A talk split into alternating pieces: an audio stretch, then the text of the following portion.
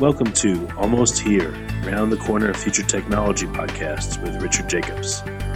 Future technologies poised to transform our lives for better or worse are the focus of this podcast. Almost Here means these technologies are now here and starting to be used, or just around the corner, from Bitcoin to artificial intelligence, 3D printing, blockchain, virtual reality, and more. Hello, this is Richard Jacobs with the Future Tech Podcast.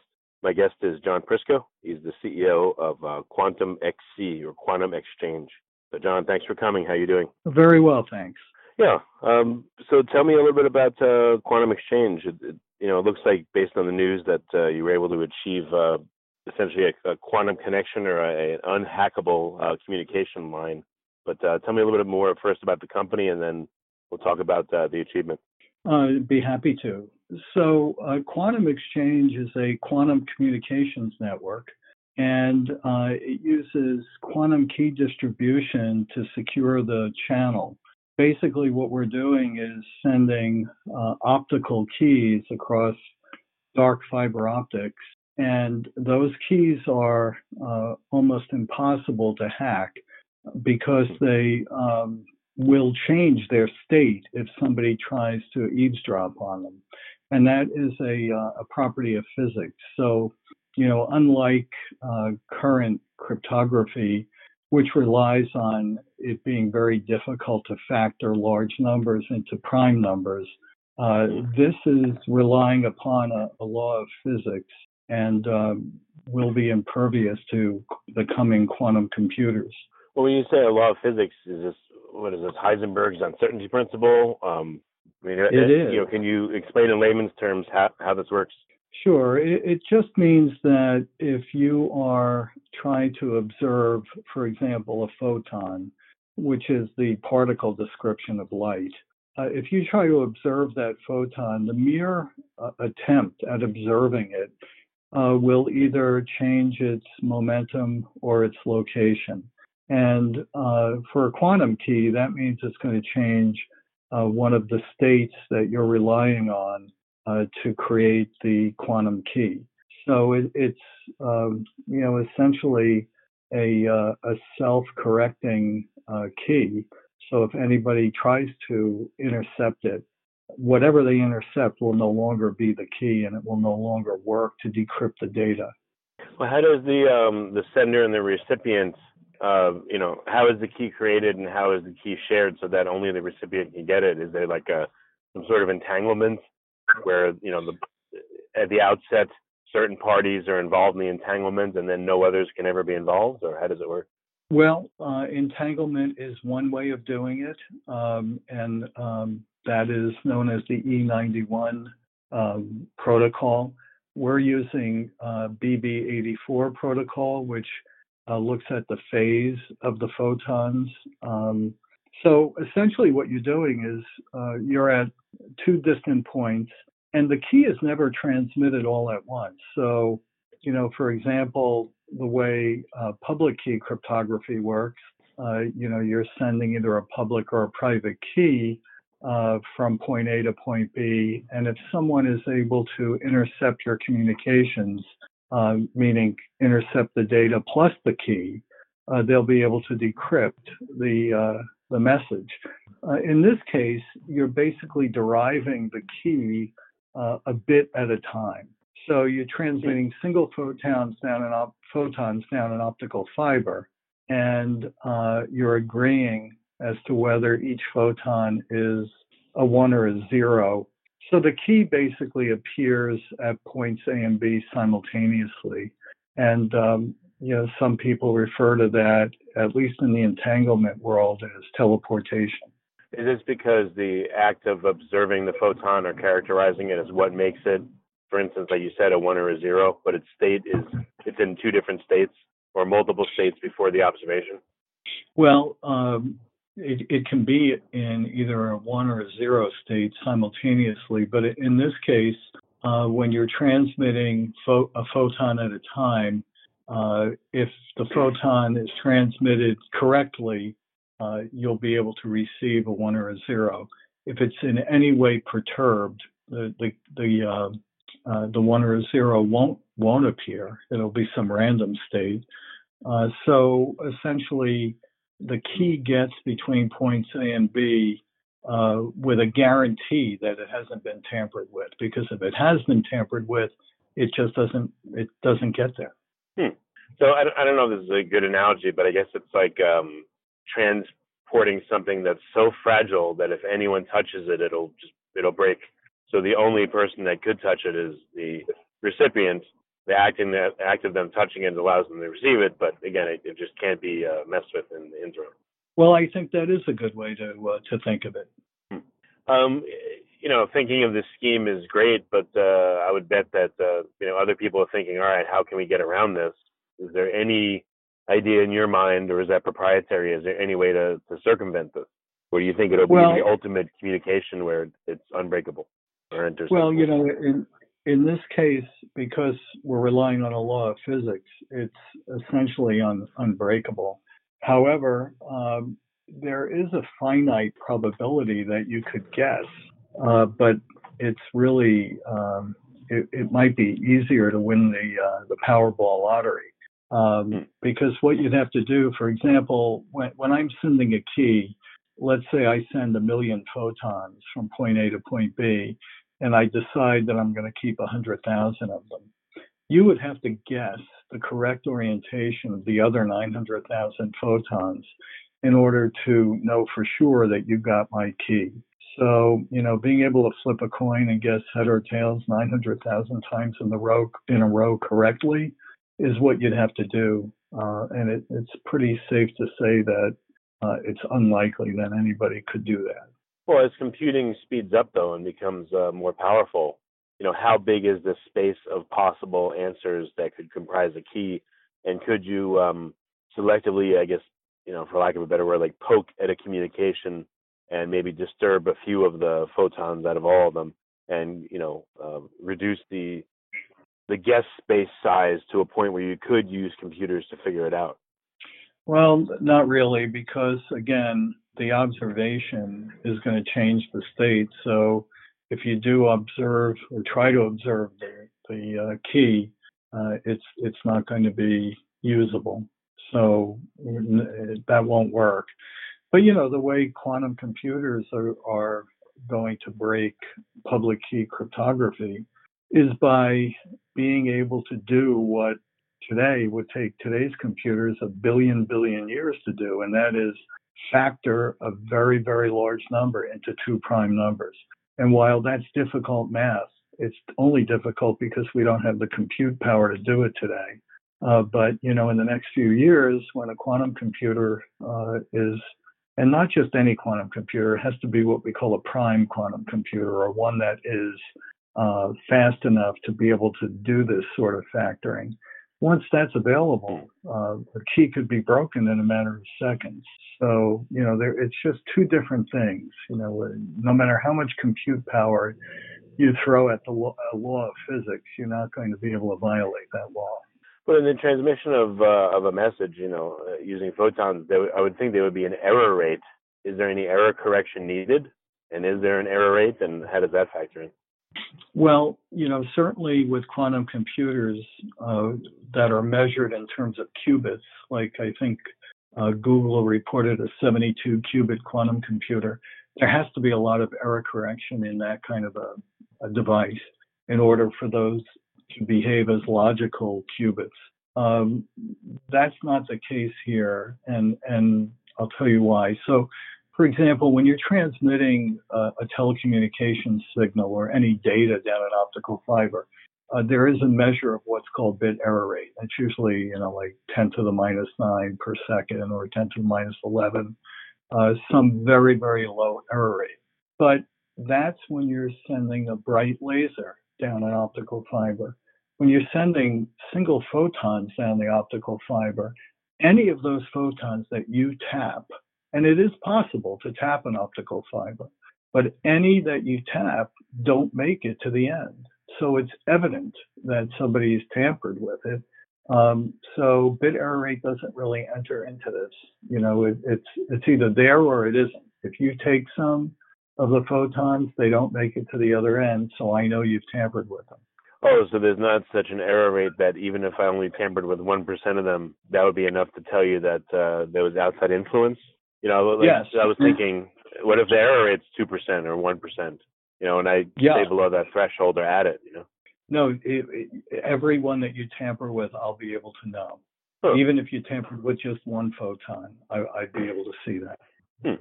So what what do you think it's going to look like in actual practice when these kind of communications are available and they're widespread? I mean, I would think that no matter what anyone says, people would try to tamper with them regardless. So I would think that you'd see always the background level of people poking them and try to figure stuff out. I don't think they would just give up. Yeah, I, I do believe that a number of attempts have been made to do this, and um, the equipment has been, uh, you know, able to withstand these attacks. Um, and uh, you know, you hear of side channel attacks and people trying to tap the fiber. Um, so you know, it really looks like it will be very difficult. It's not uh, impossible. I mean, if you're going to be able to, to guess what the state of the photons are in as they're coming across, but you know, that's only a mathematical uh, non-zero probability. Uh, it, it's really, really hard to do this, and um, you know, we don't know of a way. We don't know of a way that it can be broken at the moment. Well, as a certain channel gets used over and over and over, I would think that the uh, the sender and you know the sender would use you know I remember with Morse code, people had a fist, they had a a certain way that they would do Morse code, you know, certain spacing and all that, and speed. And um, do you think something like that might show up with this kind of communi- communication? If I use a channel, you know, 10 million times, I would bet that I would tend to use it in a certain way versus how someone else would use it. Maybe there's a signal there. Well, there's something else going on here, and that's uh, quantum random number generators. So, you know, um, keys, the, the the goodness and quality of a of a cryptographic key has to do with the randomness or the entropy generating that key. And with QKD systems, uh, we we have quantum random number generators, and again, they work on photonics principles. So, you know, it's it's fairly simple to to see how this works. It's uh, again, you know, if you take a beam splitter and shine a light on the beam splitter, half the light goes one way, half the light goes the other way. If it's a 50% beam splitter, um, Mhm. and that's okay when you've got a bright laser beam. That's the way it will work, 50-50. But now let's say I no longer look at the uh, the wave nature of light, but I begin looking at the particle nature of light. So now I'm sending individual photons, and they hit that uh, 50-50 beam splitter, and now you know I defy anyone to predict which way the photon's going to go. It'll either go Hmm. straight through or it'll be deflected. But because it's now behaving as a particle, you know, it's not going to be 50% going through, 50% being deflected. It's going to be truly random, and it's it's really one of the best sources, if not the best source of entropy for generating a quantum uh, a cryptographic key. So you know that having having that amount of entropy uh, puts you way ahead of the game to start with. So even if you use the channel, you know, a trillion times, uh, you're you're going to have a different a different pattern every time. Hmm, Okay, very good. Um, so what's what's going to be the implication? How soon will these communication channels be available to companies? And what do you think is going to be the implications and the fallout from this? You know, positive or negative? Sure. Well, you know, certainly quantum computers have a lot of positive uses, you know, in pharmaceuticals and and all sorts of uh, mathematical optimization problems that are uh, fairly impossible to do today. But in the in the case of uh, using QKD as the defensive weapon against the quantum computer, which is the offensive weapon in this use case, um, what I what I see happening is people are going to begin adopting quantum keys in their cryptographic strategy now, uh, primarily because of the harvesting that's going on by nefarious actors. So, you know, people are stealing data today. It's pretty easy to do. You know, we we read about it every week.